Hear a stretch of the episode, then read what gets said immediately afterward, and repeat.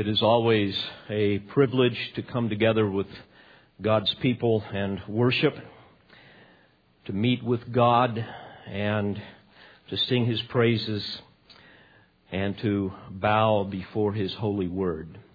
Will you take your Bibles this morning and turn to Revelation chapter 6 as we continue to make our way through this marvelous prophecy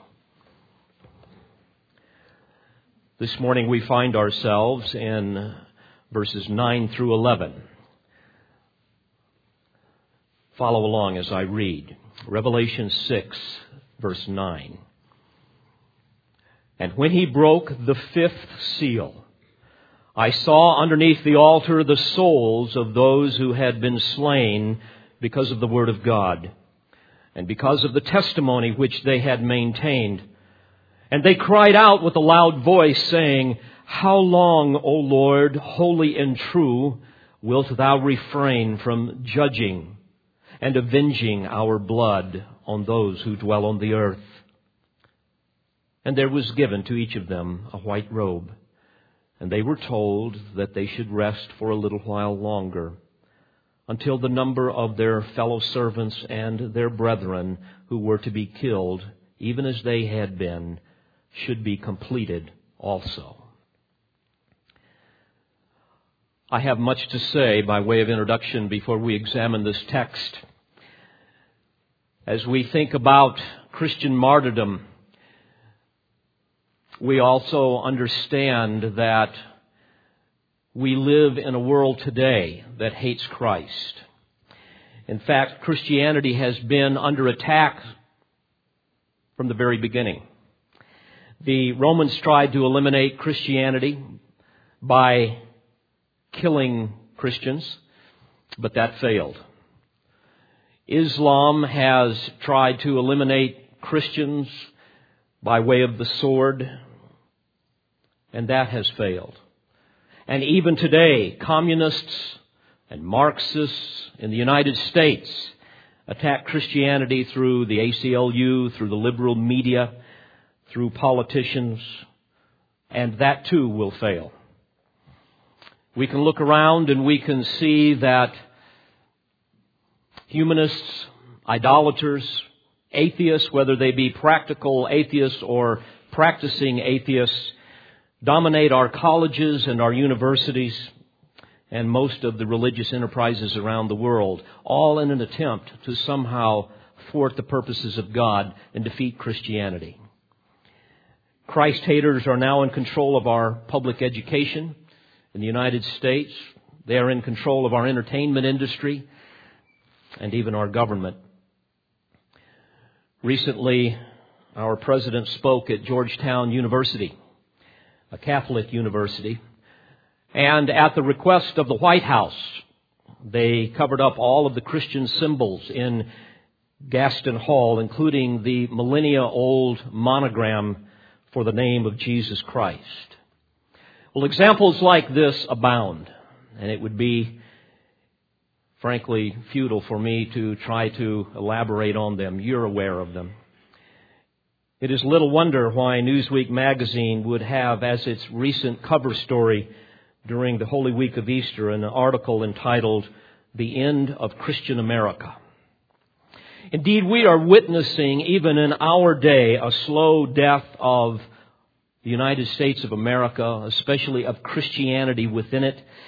Our freedoms are being systematically taken away from us. Very few pulpits these days faithfully and boldly proclaim the truth of the Word of God. In fact, apostate Christianity is no longer the exception, it is now the rule. All you need to do is go to our Christian bookstores and you will see that. And true Christ honoring, Bible believing churches are now being marginalized and criticized for being intolerant. I receive a few emails every month along that line. To the point now where many people, even in our country, not to mention in other parts around the world, consider Christians to be hate mongers to be bigots, to be wild eyed, apocalyptic cult members, radical right wing extremists worthy of the title of terrorists. Now, of course, this should be no surprise to any of us because they crucified our Lord. In fact, the apostle Paul tells us in 2 Timothy 3 and verse 12 that all who desire to live godly in Christ Jesus will be persecuted. But evil men and impostors will proceed from bad to worse, deceiving and being deceived. Indeed, we have no reason to fear or to fret because the Lord has promised to build His church and that the gates of hell will not prevail against it. But we must recognize that our real enemy is not the government. It is not Islam. It is not secular humanism. Nor is it any other kind of ism. But it is Satan and his demonic forces. He is the great deceiver who God has allowed to be the temporary God of this world, according to 1 Corinthians 4 and verse 4. The one that has blinded the minds of the unbelieving that they might not see the light of the gospel of the glory of Christ. We read in 1 John 5:19 that the whole world lies in the power of the evil one. He is the wicked one who is opposed who has opposed God's elect people as well as his covenant people Israel. In fact, scripture repeatedly acknowledges that at the very center of Satan's rage is his determination to nullify the covenant promises that God has made to Israel and to establish his glorious kingdom on earth. In fact, for hundreds of years, Jerusalem has been a forgotten byword. As Zechariah says, a burdensome stone or an immovable rock for all of the nations. Zechariah 12:3. But now it is at the very heart of world conflict. In fact, in our lifetime, we have seen the regathering of God's people whom He scattered, and now they're coming back into their ancient land in unbelief as the prophets predicted. And Jesus has promised that he is one day going to return to the Mount of Olives and that he is going to establish his throne, the throne of his kingdom in Jerusalem on Mount Zion and build his temple on Mount Moriah. And today the Temple Mount is the most contested piece of real estate in the world. You see, all of this is unacceptable to Satan and his demonic principalities. In fact, he currently has his own version of a temple on that site, the Muslims' Al Aqsa Mosque. Joel speaks of a day when the Lord will return. This is a day that Satan despises. In Joel 3 verse 16, we read, The Lord will roar from Zion and thunder from Jerusalem. The earth and the sky will tremble, but the Lord will be a refuge for his people, a stronghold for the people of Israel. Then you will know that I, the Lord your God, will dwell in Zion, my holy hill. Jerusalem will be holy. Never again will foreigners invade her. And then in verse 20, he adds, Judah will be inhabited forever and Jerusalem through all generations. Even as the prophet Zechariah said in chapter 14 and verse 9, the Lord will be king over the whole earth. On that day there will be one Lord and his name the only name. Dear friends, these are the decreed purposes of God that Satan seeks to thwart. And he tries to do so at all costs. He knows that his time is short. So he aggressively seeks to establish his counterfeit kingdom. And of course that requires the elimination of the saints in the church as well as the elimination of the covenant people of Israel, the people of promise. But despite the hostility of the world system, we must remember that we are called to love our enemies we are to pray that God will be merciful to them, that He will save them. Because a day is coming when grace will cease to be available and it will be replaced by a season of judgment. There will come a day of vengeance when God will punish not only those who mock Him and reject His Son, the Lord Jesus Christ, our Savior, but also those who have persecuted what are now His beloved enemy, Israel his covenant people. The prophets speak of this day of vengeance that is coming. Isaiah says in chapter 34 verse 1, Draw near, O nations, to hear, and listen, O peoples. Let the earth and all it contains hear, and the world and all that springs from it. For the Lord's indignation is against all the nations, and his wrath against all their armies. He has utterly destroyed them. He has given them over to slaughter. So their slain will be thrown out, and their corpses will give off their stench, and the mountains will be drenched with their blood. And in verse 8 he goes on to say, For the Lord has a day of vengeance, a year of recompense for the cause of Zion. Likewise, Jeremiah tells us in chapter 46 and verse 10, for that day belongs to the Lord God of hosts, he says, a day of vengeance, so as to avenge himself on his foes. And the sword will devour and be satiated, and drink its fill of their blood. For there will be a slaughter for the Lord God of hosts in the land of the north by the river Euphrates. The prophet Malachi likewise says in chapter 4 and verse 1, for behold, the day is coming, burning like a furnace, and all the arrogant and every evildoer will be chaff. And the day that is coming will set them ablaze, says the Lord of hosts, so that it will leave them neither root nor branch. And then in verse 3, he continues to speak to the saints that enter into the kingdom, saying, And you will tread down the wicked, for they shall be ashes under the soles of your feet on the day which I am preparing, says the Lord of hosts.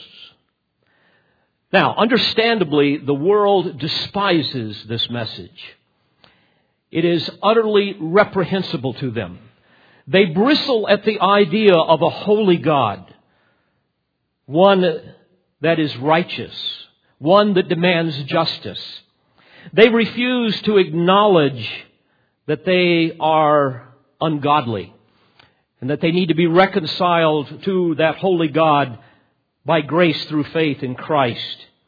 They refuse to acknowledge that the ungodly who refuse Jesus as their substitute will themselves bear the wrath of God that abides on them. Yet Nahum the prophet described God in chapter 1 verse 2 as a jealous and avenging God the Lord is avenging and wrathful. The Lord takes vengeance on his adversaries and he reserves wrath for his enemies. So beloved, a day of vengeance is coming. And this was at the very heart of our Lord's Olivet discourse. And sadly, most have been given over, according to Romans chapter 1 and verse 28, to a depraved mind, to do those things which are not proper being filled with all unrighteousness, wickedness, greed, and evil, and the list goes on. And as a result of that, any attempt to confront the evils of our day with biblical truth, especially as it relates to the gospel of Christ, results in, in ridicule and mounting hostility. But please understand, God has made it clear in His Word that the metastasizing corruption of sin is going to increase exponentially as the consummation of redemptive history enters its final days.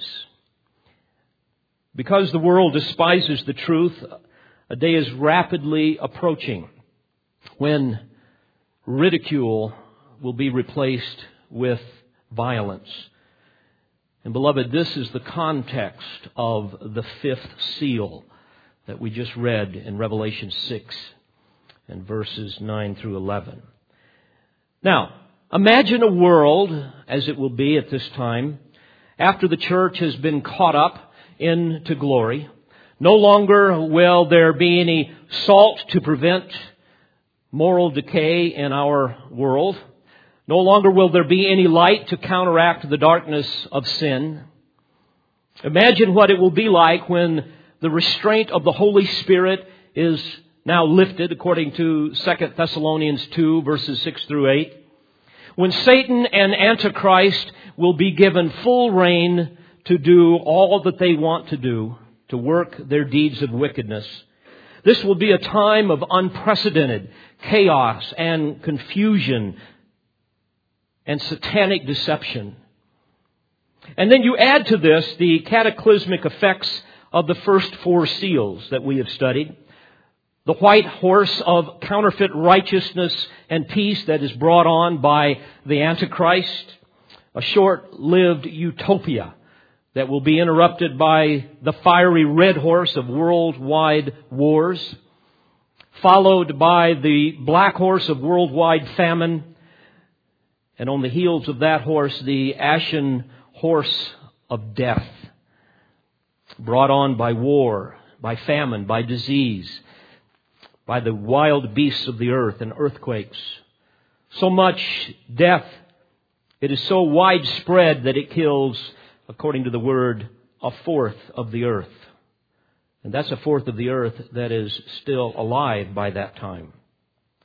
Now you must understand that up to this point, most of the inhabitants of the earth during that time of the tribulation will refuse to believe that these, that these catastrophes are a result of divine judgment. They will continue, as they do today, to refuse to acknowledge their guilt before a holy God.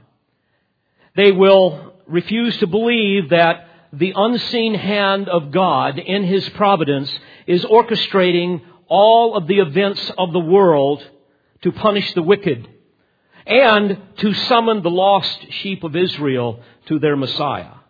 Indeed, they will continue to refuse to believe the Bible.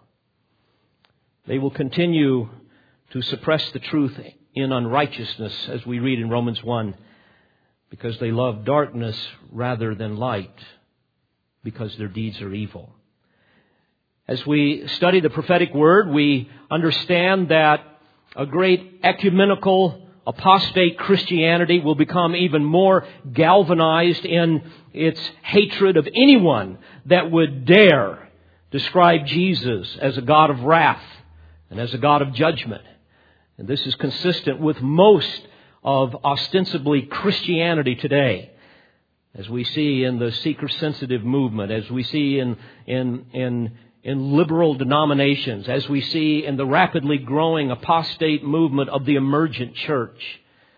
You see, people in that day will prefer even more what people prefer today, and that is a smiley face Jesus, one that winks at sin one that loves people of all faiths, regardless of what they believe. These phony Christians will continue to propagate the wide gate gospel that leads to destruction that the Lord spoke of in Matthew 7. And these will be the ones that will one day stand in the presence of His glory in judgment. They will stand one day before the very Jesus that they denied in their deceit and hypocrisy. And they will say, Lord, Lord, only to hear him say, I never knew you. Depart from me, you who practice lawlessness. And as we study the prophecies, it is evident that the warnings of the first four seals will go unheeded. But by the middle of the tribulation, after the Antichrist has desecrated the temple in Jerusalem and demanded that the world worship him, the Lord will open up the sixth seal that we will look at next week, Lord willing, where the earth will shake and there will be unimaginable cosmic chaos. And then at that point, there will be no doubt in anyone's mind that God is the source of the calamities that befall the world. In fact, in verse 16 of Revelation 6, the inhabitants of the earth will say in that day, to the mountains and to the rocks, fall on us and hide us from the presence of him who sits on the throne and from the wrath of the Lamb, for the great day of their wrath has come, and who is able to stand? And yet again, this is only the beginning of birth pains. The worst is yet to come. And although it is hard to believe, throughout the tribulation, the vast majority of the world will still refuse to repent.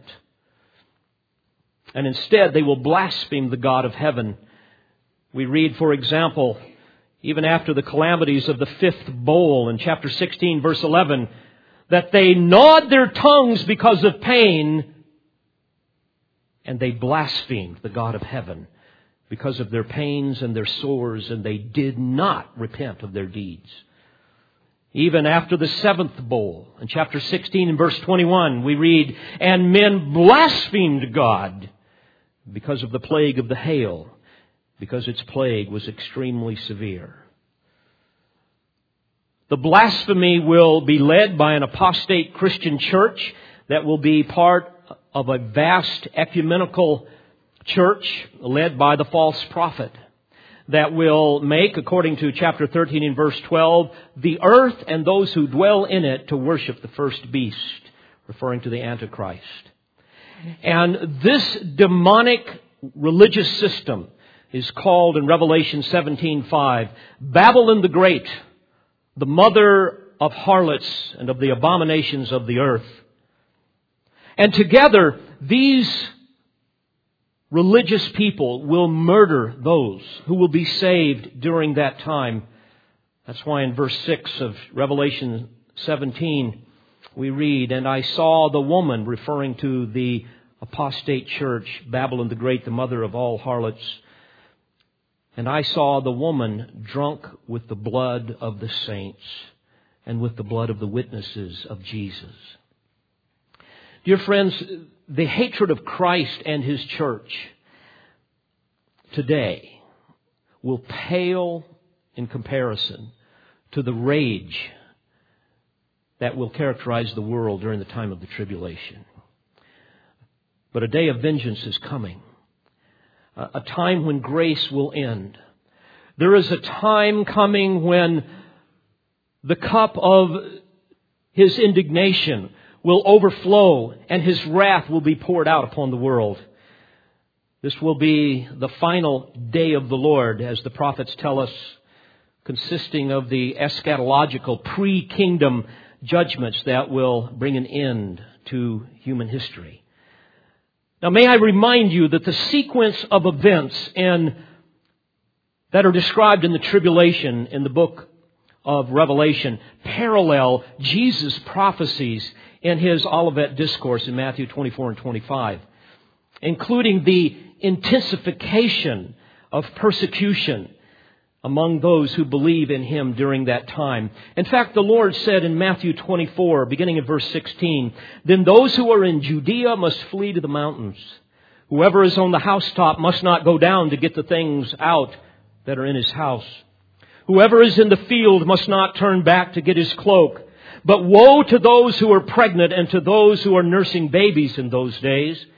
But pray that your flight will not be in the winter or on the Sabbath for then there will be a great tribulation, such as has not occurred since the beginning of the world until now, nor ever will. Unless those days had been cut short, no life would have been saved. But for the sake of the elect, those days will be cut short.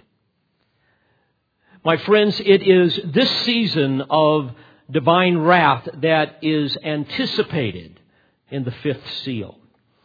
And as we examine these three remarkable verses this morning, we will learn three things. Number one, the price of discipleship. Number two, the prayer of the martyred. And finally, the promise of the Lord. First, notice the price of discipleship as we see it in verse 9. And when he broke the fifth seal, I saw underneath the altar the souls of those who had been slain because of the Word of God and because of the testimony which they had maintained. Again, it is just prior to the midpoint of the tribulation that John witnesses the Lord Jesus Christ breaking this fifth seal. And like all seals, the fifth seal is a force. It is a force of prayer that stirs the Almighty to further judgment. You must understand that this seal foretells the coming plagues. It is best to understand these to be the souls of believers martyred during the first half of the tribulation. Not the church in its current state of suffering or martyrs of every age, as some would contend. I believe that such interpretations fail to recognize that their persecutors are still alive, according to the end of verse 10, those who dwell on the earth, which is a phrase used throughout the apocalypse to describe men in rebellion to God during the 70th week judgment. Because of the prayers of these martyred tribulation saints, we see the settled indignation of divine wrath being confirmed by the Almighty. A reckoning of a further wrath that will be released in all of its fury in the opening of the sixth seal and the subsequent judgments. You must understand as well that this is not a judgment upon saints that produces martyrdom, but a resolute promise of vengeance on those who dwell upon the earth. Notice verse 9 again. I saw underneath the altar the souls of those who had been slain. The word soul is a reference to the immaterial part of man. It is used interchangeably in the Bible with the term spirit. And this refers to the total person as a rational being that lives forever. And these souls are there because they do not have a resurrected body as yet, because that resurrection will not occur until the close of the tribulation, as we have studied. And we read here that they are underneath the altar. And this altar is symbolic of the golden altar of incense in the Old Testament, that place where prayers were offered in conjunction with the perpetual burning of incense. And these martyrs were slain, notice, because of the Word of God.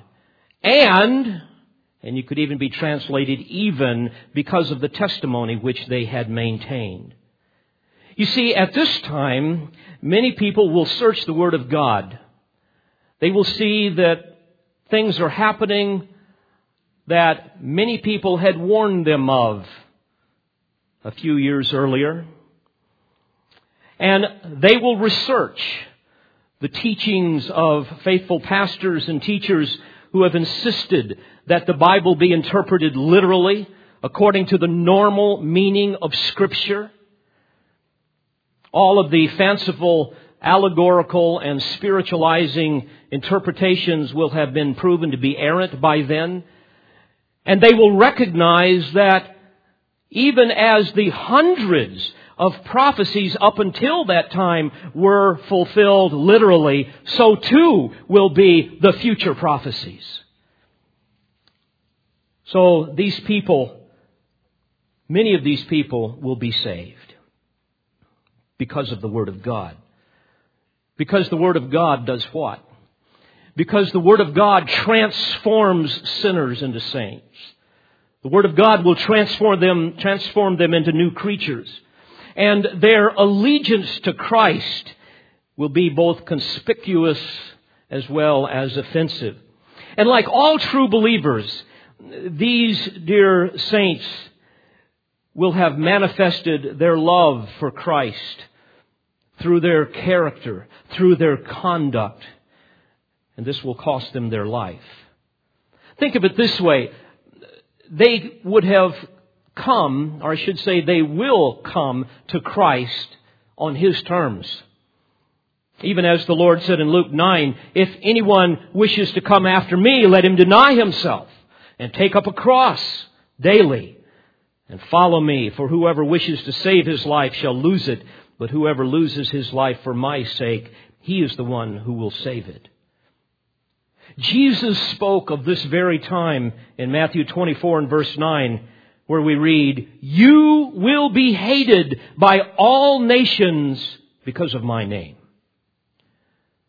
It's interesting. Research that I have read of late tells us that more Christians have been martyred for their faith since 1990 than any other time in history but it's going to get far worse. You see, these saints were so amazed at God's grace and so passionate about His glory that they were willing to die for their faith. Would that we all be so committed. Beloved, the, the price of discipleship will doubtless increase in days of persecution that are coming, but its infinite blessings will never be diminished. This is the price of discipleship. And secondly, we learn of the prayer of the martyred. Notice verse 10. And they cried out with a loud voice. The original language, this is a reference to a, a passionate, fervent, urgent appeal. And it's also important to understand that the verb tense here indicates a single, definite appeal, not one that is ongoing. They cried out with a loud voice saying, How long, O Lord, holy and true, wilt thou refrain from judging and avenging our blood on those who dwell on the earth? Now, this is not trying to tell God what he needs to do. As if they need to arouse the Almighty from some kind of perceived indifference or lethargy. Nor is this a plea for personal revenge. But rather, this is a cry to see the wicked punished so that Christ can reign upon the earth in all of His glory. Have we not been called to pray, Thy kingdom come, Thy will be done on earth as it is in heaven? You see, this is like the prayers of imprecation that we read about in the Psalms, where David calls upon God to enact his judgment and to deliver his people from wicked oppression. You see, the motivation here is the glory of God, not the glory of self. Now imagine the scene. These martyred saints have seen wickedness far beyond anything that any of us could have ever imagined. Likewise, now they're in the presence of God's glory, and they have seen, therefore, the glory of God in ways beyond any of us could even imagine. So they've witnessed these extremes, and it would appear that it, that it is as if they could no longer contain themselves and they cry out with a spontaneous cry of worship. And with one accord, they humbly yet passionately ask, Lord, how long? How long? That was the familiar cry of Israel that we read all through the Old Testament. It's found repeatedly throughout the millennia of their suffering. We see it, for example, in Psalm 13 and verse 1, used four times. How long, O Lord, wilt thou forget me forever? How long wilt thou hide thy face from me? How long shall I take counsel in my soul, having sorrow in my heart all the day? How long will my enemy be exalted over me? And yet the glorious response is found in verse 5 of that psalm where the psalmist says, But I have trusted in thy loving kindness. My heart shall rejoice in thy salvation. So again, these martyred saints cry out, How long, O Lord? Despotes. This refers to, to master, to ruler, the one who reigns in unrivaled majesty and glory and dominion and authority. How long, O Lord, holy and true? The one who is holy, the one who is completely and utterly transcendent, and the one who is completely and utterly, therefore, separated from sin. But not only a God who is holy, but you are also true, the one who is therefore faithful to his covenant promises, faithful to his word. It's as if they are saying, because you are both holy and true, you cannot overlook evil. Your justice must be satisfied. You must avenge. How long, O Lord, holy and true, they say, wilt thou refrain from judging and avenging our blood on those who dwell on the earth? Now, some will say, well, I, I thought we are supposed to love our enemies and pray for those who persecute us. Isn't that what Stephen did when he was being stoned? Is that not what the Lord did when he hung upon the cross? Well, indeed, that is true in our age of grace. But here we witness a throne of judgment, not a throne of grace. Prayers of mercy are fitting when grace is still available, when grace is still offered. But here, the day of grace is about to yield to a day of justice. And in that day, prayers for holy retribution will be appropriate. Yet, not even then would it be fitting for saints to pray for personal revenge. But that would be sin if they were to do that, and there's no sin in heaven. But it is appropriate to pray that God would eliminate sin and sinners so that righteousness would prevail. So we've seen the price of discipleship and the prayer of the martyred. Finally, we see the promise of the Lord. Now again, since this is only the beginning of birth pains, the end of judgment is still a ways off, but it is coming as surely as the sun rises in the east. So here we see the settled purposes of the Almighty Sovereign answer his beloved redeemed in a most fascinating way. Notice verse 11. And there was given to each of them a white robe, and they were told that they should rest for a little while longer. First, I find it fascinating that here we see that there is some measure of tangibility even with a man's soul apart from his resurrected body. We see the same thing in the remarkable story of the rich man and Lazarus in Luke 16. There, as with the souls of the martyrs here in Revelation 6, we learn that they can see, that they hear, they speak, they are at rest, and they even have some measure of concern and knowledge about what is happening on the earth. While the garments the Lord gives these souls may be literal or purely anthropomorphic, we must not miss the main purpose of this text, which is to emphasize God's tender love and grace towards His own, as well as His resolute determination to avenge their blood and glorify Himself. The white robe is always symbolic of the gift of grace and holiness and eternal glory. And notice he gives them each a white robe.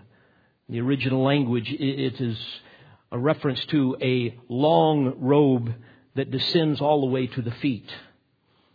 And again, this is emblematic of the blessedness and beauty of righteousness that now fully covers the redeemed. And notice then what he says in verse 11. And they were told that they should rest for a little while longer. These are words of comfort.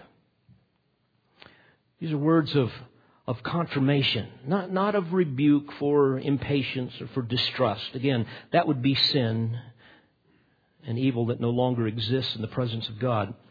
But here, the Father calmly invites them to continue to rest in the ineffable joys of heaven for a little while longer. It's as if He's saying to them, You're your passionate desire to see an end to Satan and sin is acceptable worship. And I glory in it. But the period of vengeance upon the wicked and grace for my elect will soon be finished. So relax. And notice the criteria, criteria here for the final end. He says, until the number of their fellow servants and their brethren who were to be killed, even as they had been, should be completed also. Where we read fellow servants and their brethren could be as well translated fellow servants, even their brethren. And I believe that is the better translation. Their fellow slaves here, the fellow servants, is further identified, therefore, by their brothers. So the phrase, who were about to be killed, modifies both fellow servants and their brothers, making them one and the same group. So here we see that God has a predetermined number of those who will die for the testimony of His Word and for the Lordship of Christ. What an amazing thought. The time remaining to be completed will be the last half of the tribulation. And until, until then, he tells these dear saints to relax in the bliss of heaven for a little while longer. As I think about this, I am comforted with the reality that we serve a sovereign God that has ordained the end from the beginning. His timing is always perfect. His, his sovereign purposes are always irresistible. And what bittersweet joy we have knowing that one day God will avenge the blood of the martyrs and that He will judge all those who refuse to worship Him. Now, once again, dear friends, it is exceedingly offensive to speak of these things in our culture to speak of a coming day of divine vengeance to a world that knows nothing of the holiness of God, that understands nothing about violating His law.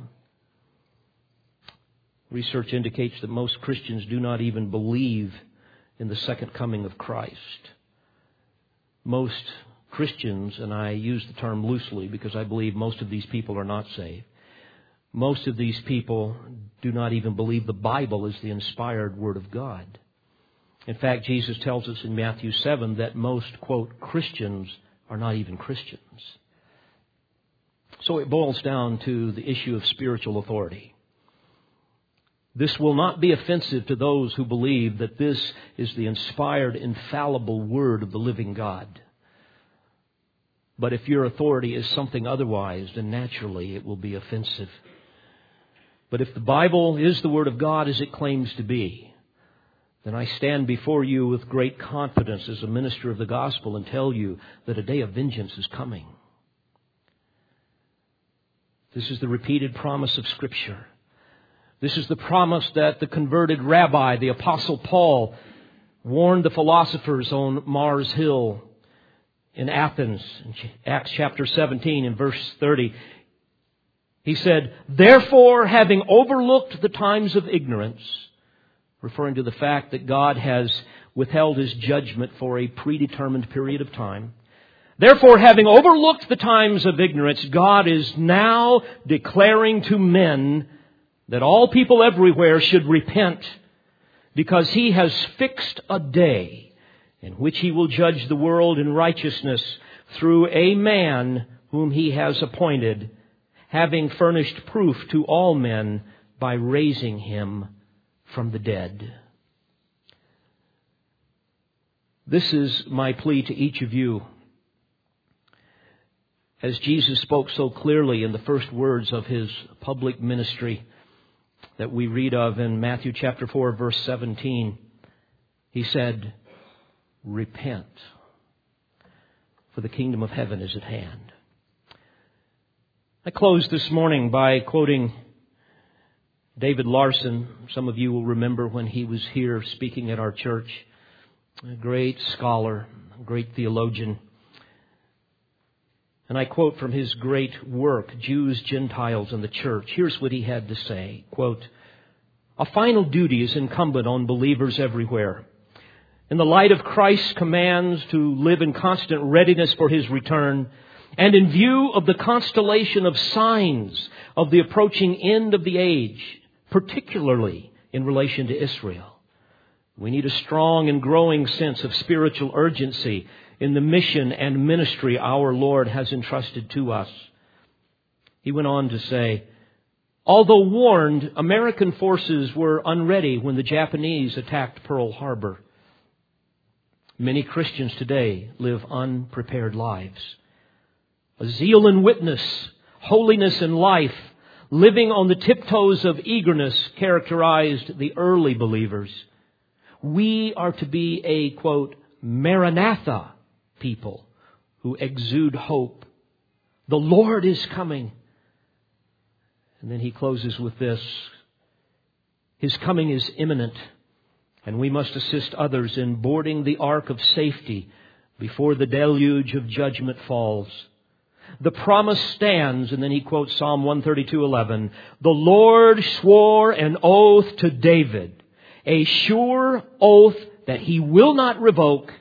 And here it is. One of your descendants I will place on your throne.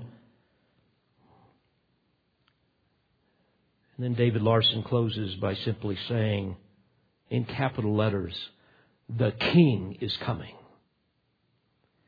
Oh, dear Christian friend, may we all come to the end of our appointed days here on this earth. And may we all be able to say with the apostle Paul, as he said just prior to his martyrdom in 2 Timothy chapter 4 and verse 7, I have fought the good fight. I have finished the course. I have kept the faith. In the future there is laid up for me the crown of righteousness, which the Lord, the righteous judge, will award to me on that day. And not only to me, but also to all who have loved his appearing. Let's pray together. Father, we don't know what we would do without your word. It indeed is a lamp unto our feet and a light unto our path. And while we may never know fully all that you have given us in your prophetic word, we understand this that you are a holy God and that one day justice and righteousness will prevail. Lord, I pray that each of us who know and love you because of your grace will be vigilant in our efforts to preach the gospel to the ends of the earth.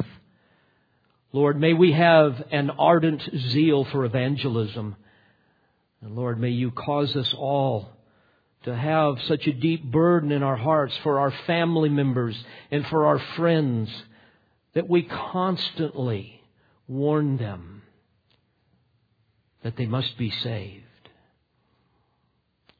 Lord, thank you that you are a sovereign God, and thank you for the hope of glory that you have given to each of us who know and love you. We pray all of this in Jesus' name. Amen. We pray you've been edified by this presentation. You've been listening to Pastor, Bible teacher, and author David Harrell. For more information or to order additional tapes or CDs of Pastor Harrell's messages, please visit olivetreeresources.org.